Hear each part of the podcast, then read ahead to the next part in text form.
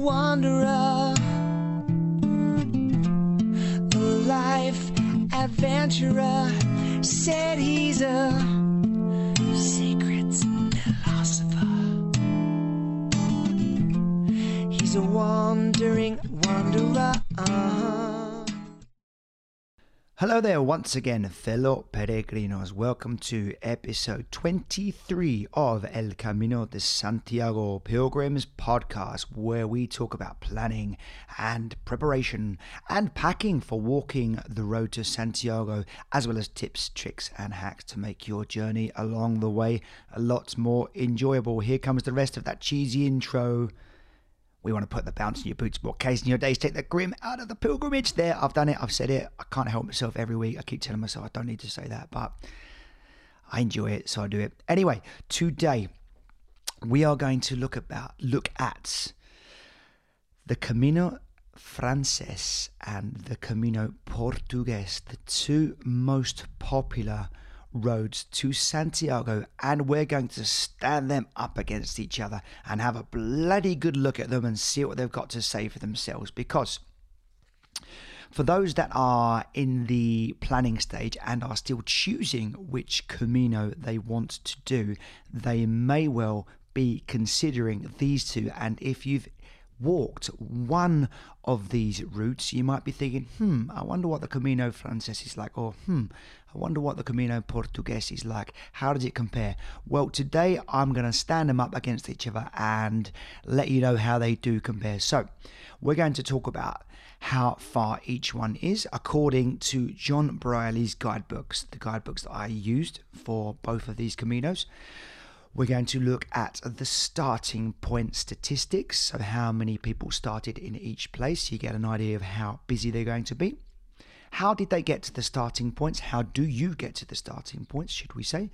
We're going to look at how many people actually walked those Caminos, and we're going to look at the calendar year of 2018 because 2019 statistics haven't been released yet. So that's going to be our reference point 2018.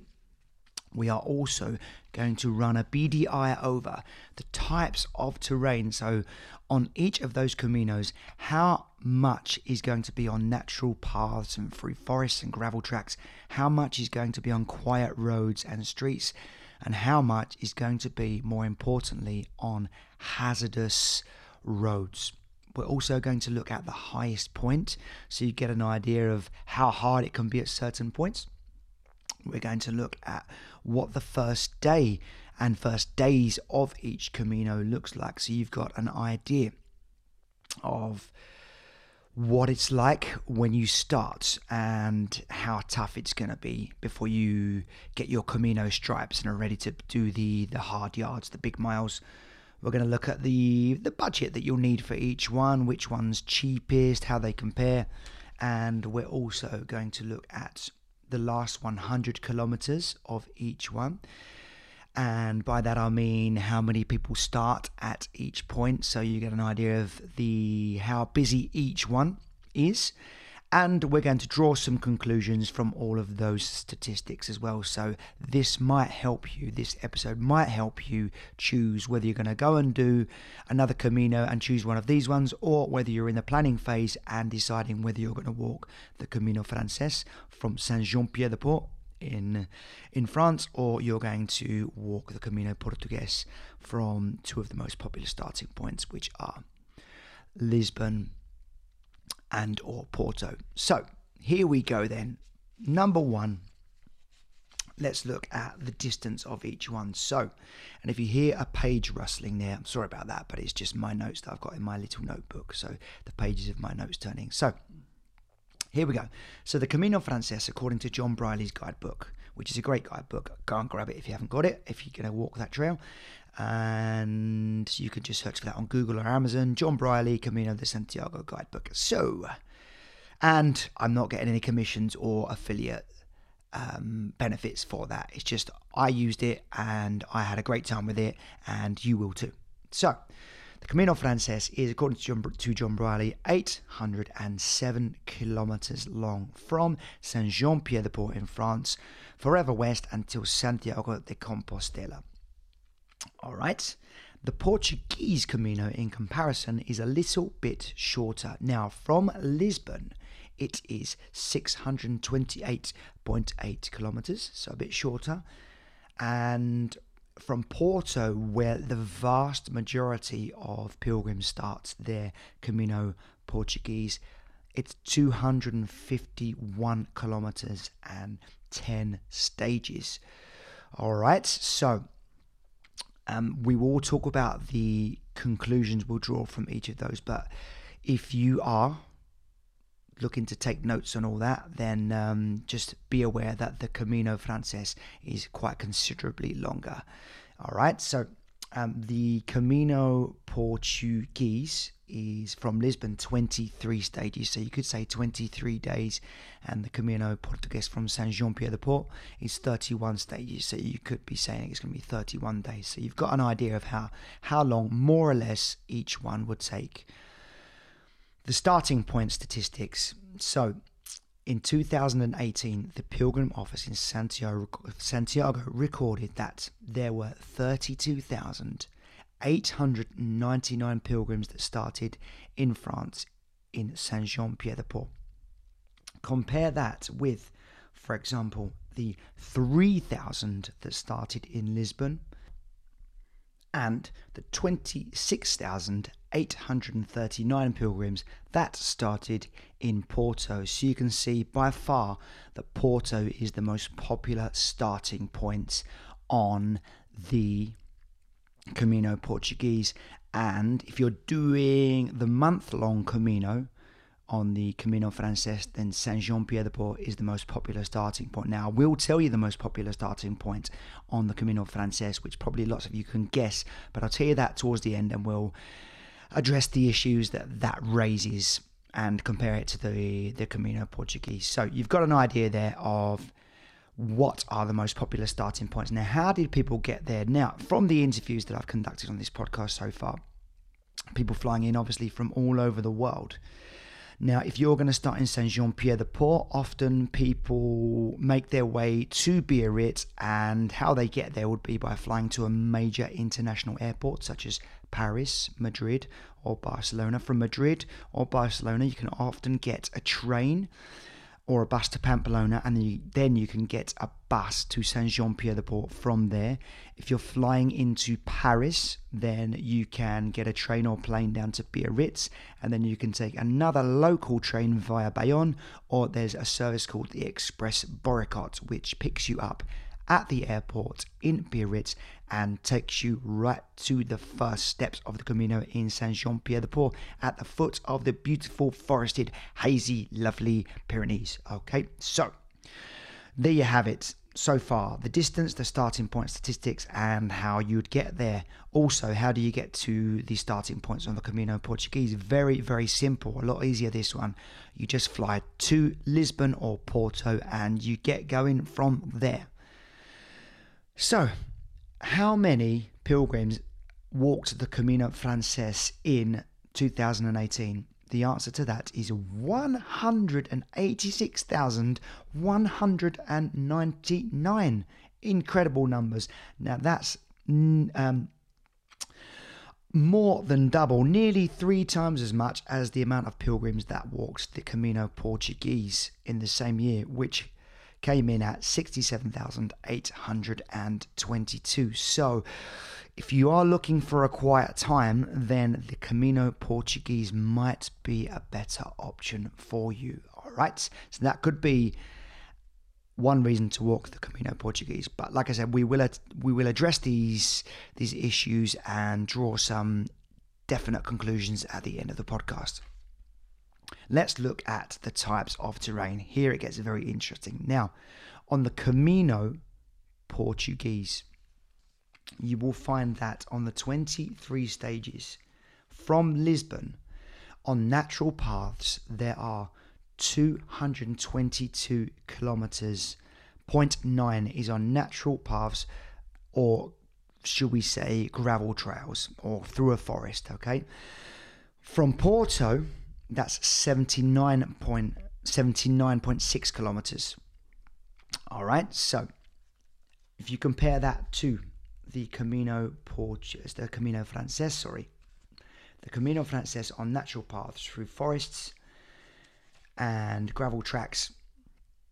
It is 500 kilometers, so that's quite a lot. There's 800 kilometers on that trail, and more than 500 kilometers are on natural paths through forest on gravel tracks. Okay, so you've got an idea of how they match up in terms of that.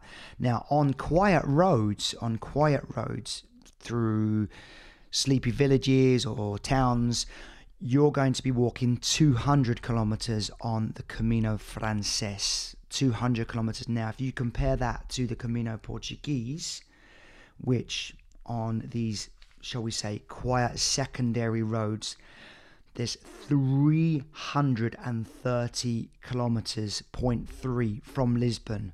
And from Porto, that's 153 kilometers. So you can see that actually a lot, a lot of the Camino on the Camino Portuguese actually is along quiet roads, and you'll find it's on cobbled streets a lot. So if that's not your cup of tea, then it might not be for you. I found personally that from Lisbon, there's a, a, large percentage of that is from Lisbon, as you've heard, 330 of it. And from Porto, as we said, there's 153.9. And I found that we're just when you were getting tired of walking on those kind of roads, that it did throw you a little bit of forest to break it up. I love the Camino Portuguese, but I did find it from Lisbon tough, if I'm being honest with you.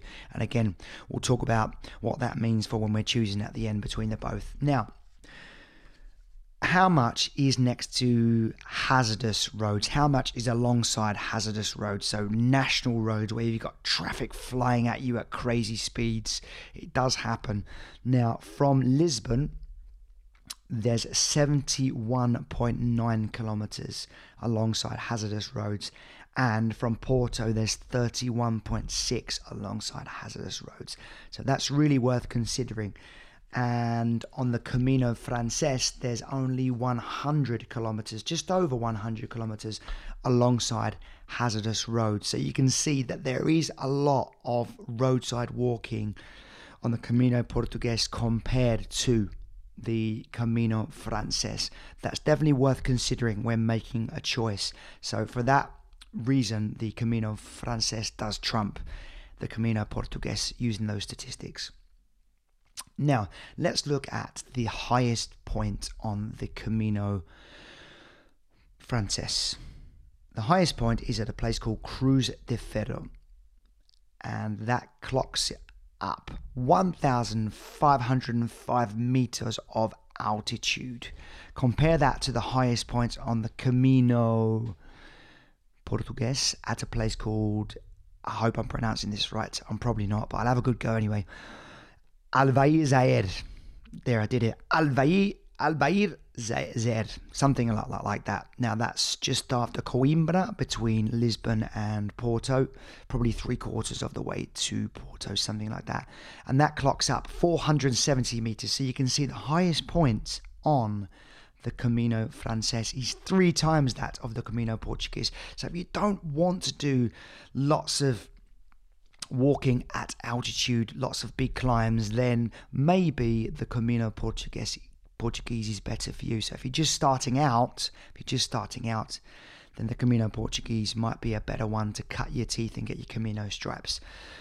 There are also two other major climbs on the Camino Frances. One is the first day into the Pyrenees, and that gets to 1,450 meters high and the climb to O Cebreiro in Galicia clocks up 1,300 meters of altitude. So you can see that there's a lot of altitude and high mountains you have to climb on the Camino Frances compared to the Portuguese. The Camino Portuguese is a lot flatter. So that might influence your choice if you're a first time pilgrim, especially what are those first day hikes like? So, when you're breaking yourself in, how tough is it going to be to make your body and your feet and your leg muscles adjust? The first day on the Camino Frances is with the accumulation of the altitude, clocks up 31 kilometers, just over 31 kilometers. Now, there is a stop at a place called Orisson, which is eight kilometers up. So you could actually make your first day eight kilometers if you want to. But the first stage, the official first stage, is 31 kilometers. So if you do want to break that up, you can break it up with that eight kilometer climb into Orisson, but do book in advance, okay? And I do believe they are closed a large part of the winter as well. Don't quote me on that. You might want to check out their website. But yeah, I do believe that you definitely should book that if you want to stay there. Very, very popular place. The Camino Portuguese, the first day from Lisbon, is 32 kilometers. Lots of it, a good 10 kilometers of that is on a busy road. So that might not be fun and a good way to fall in love with the Camino. And the so that's 32 kilometers on your first day, and from Porto it's 27.6 kilometers. But again, 10 kilon 10 kilometers of that is alongside a busy road that you might not fancy that on your first day. What lots of people do on the Camino Portuguese is they'll often use public transport to miss those first stages and join the Camino halfway along that first day or miss out the first stage altogether and and miss out that roadside walking you can so you can get metros and overland trains to starting points so that might be worth looking into if you don't fancy that but still want to do your camino portuguese as your first camino or your next camino. Price wise i found that there's not much difference. Portugal t- tends to be a little bit cheaper the albergs, for example, the public albergs, most of them are five euros. In Spain, they're creeping up to around about eight to ten euros now. So you can save a bit of money there.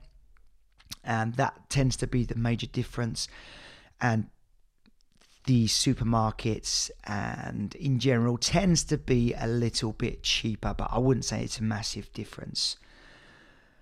Comparing the 100 kilometers, let's look at how many people started in Sarria, which is the 100 kilometer mark on the Camino Frances, and popular and important because that's where you need to start if you want to do the least amount of possible to pick up your Compostela. And for those people that only have a week or so, and that will probably be your starting point on the Camino Frances. So, 88,509 pilgrims started in Sarria in 2018. Massive numbers there. Compare that to the 34,000 who started in the area of Tui and Valença on the Camino Portuguese. So, nearly three times as many pilgrims started in Sarria. So, if you want to get a bit of peace and quiet, then possibly the Camino Frances is a better place to start and do your 100 kilometers to get your Compostela. Okay, so also I would recommend if you're going to do that that you start in Valença because the border crossing is absolutely beautiful. You can cross um, if it's kind of spooky and rainy, then there's often clouds of mist that sit on the river, absolutely beautiful. And if it's sunny, then you just see the sunshine spark, the morning sunshine sparkling in the river as well. It's a really, really beautiful part of the world. I think that's a 21 kilometer day if you're starting in Valença to cross the border, and an 18 kilometer day if you are starting in Tui. And like I said, nearly three times as many pilgrims start in Sarria.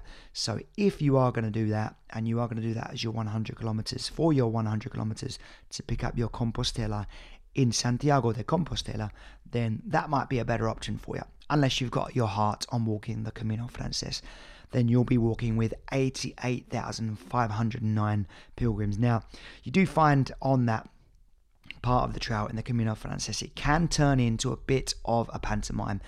And you do get some all singing, all dancing,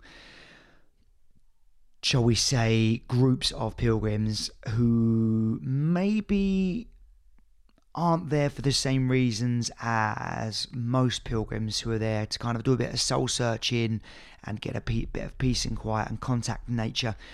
It can be a bit of a controversial and touchy subject, this one. And to me, it's not about how how far you're walking; it's the spirit in which you're walking and how you how considerate you are of other pilgrims. Now, I have found that people, big groups, will stay up late while others are trying to sleep, and that can be a problematic part of the Camino Frances, unfortunately.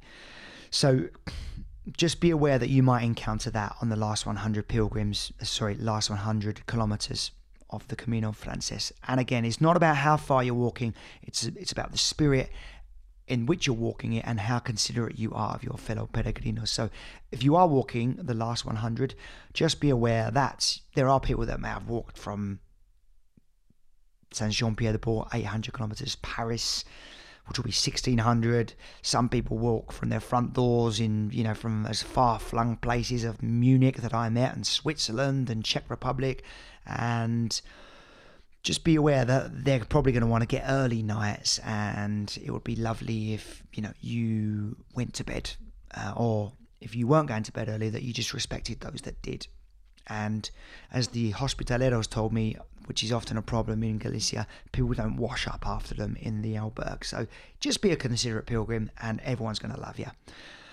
Okay, what conclusions can we draw from all of those statistics? If you're a first time pilgrim and you want to do a month, the Camino Frances might be better for you. Though the Camino Portuguese is flatter, um, there are less provisions on the Camino Portuguese. I did find that the signage was worse from Lisbon, and there are big distances between the albergs. Like we said, 31 kilometers on the first day, and a large portion of that is walking alongside hazardous roads. So, if you're a first time pilgrim and want to do the month, the Camino, and you are fit, trained, and ready, then the Camino Frances might be a better option. If you're a first time pilgrim and want to build up to the month but have a bit longer than a week, then Porto to Santiago probably would be a better option. It's flatter, you will encounter the Camino magic very much alive, and it's a really, really beautiful walk as well, and the Portuguese will enchant you. So, like I said, first time pilgrim and want to build up to the month and have more than a week, Porto to Santiago, those 10 days, 10 stages might want uh, might be a better choice for you and you can stretch it out into 2 weeks if you've got 2 weeks as well. So, if you are a 100 kilometer pilgrim and you only have a week or so, the Camino Portuguese might be a better option there are three times as many people, 88,509, compared to the 34,000 that started in the Tui and Valença area. So, there you have it. You've got all the information, all the vital statistics there to help you choose. Personally, I found the Camino Portuguese grew on me and I ended up loving my Camino Portuguese as much. I was totally head over heels in love with my Camino Frances as well. So I would, if you could, eventually do both of them. But if you are and do have those certain circumstances where you only have a month, then that might be better. And if you don't like roadside walking, and that's not your cup of tea, if your boots were not made for roadside walking and walking on cobbles, the Camino Portuguese might not be the best place to start. So, before we go, I am now endeavoring to find more guests for the podcast. It's been a very, very busy period for me over Christmas with lots of work going on. So, I am now got a bit more free time. So, I'm going to be looking for people who have already walked the Camino to interview and pick your brilliant brains. And so we can impart some information and share some tips and tricks to those that are going to walk it. So if you have walked the Camino and would like to be a guest on the show, please do send us a personal message on the Camino de Santiago Pilgrims podcast and we'll get you on. It will be a pleasure. Also, I want to say a very, very, very quick hello to our followers and likers on Facebook. So, everyone that's liked the podcast recently, let's say a quick hello to Carlos Aspitia, Damien K. Higgins, Carolina Elizabeth, Amy Curran, who I went to school with. Lovely to hear from you, Amy. And she's going to walk the Camino. Think it's the one from Oviedo. I can't remember which one that was, but she's going to walk the Camino this year in May, and that's been a, uh, a bucket list thing for her. So congratulations, Amy, on making that choice and taking the plunge. Katie Coughlin Trot, thanks for reaching out on Facebook. We had a quick chat. Um, I think it was um, a comment that we we shared there. So Isabel Vincent Grimini, Chris Ori, hello again. John Simpson. I wonder if that's the BBC reporter. Probably not, but lovely to hear from you, John. Michelle Pietro Boni. Pietro Boni. I hope I got the, the Italian inflections there. Dylene Hinton, Christian Lopez, Tish Conway, hello again. Hori Jing, Len Blasio, hello again, and Stephen Belfiore, Timanti Heine Kasalainen, Amy Waters, Maria Arkolaki, who we've spoken to before, and of course, Gio Forsterfeld. And to all those, of course, who are following the podcast, let's say a quick hello to you guys as well. Kerry Burt, Cheryl Middleton, Sally Ball, and Marta Jacobson. Guys, thank you very much for supporting the podcast. And if you could support it a little bit more by leaving us a review on iTunes or Facebook, that would be lovely as well. So, I am going to leave the last words with a lovely man called Tommy Pender who reached out to me on Facebook and said, Brad, you know what? There's one vital thing you're missing from that 10% guideline of body weight for your backpack. He said it should be 10% of your ideal body weight, which is a really, really, really good point because if you've had a little bit to eat over Christmas, like I have, um, too many mince pies. It's uh, if you haven't had them, then look them up on on the line and order yourself some mince pies. It's a very, very English tradition that we have at Christmas. So if you've had a few mince pies like I have and you may be carrying a few kilos, then it wouldn't be 10% of that body weight. It would be 10% of your ideal body weight. So 10% of your ideal body weight as as they say in the Pirates of the Caribbean, a guideline. It's not a rule, it's a guideline. Okay? So there you go, fellow peregrinos. That is this week's episode, Shellmates. And until next Friday, I want to wish you all a very, very nice weekend and buen camino, fellow peregrinos.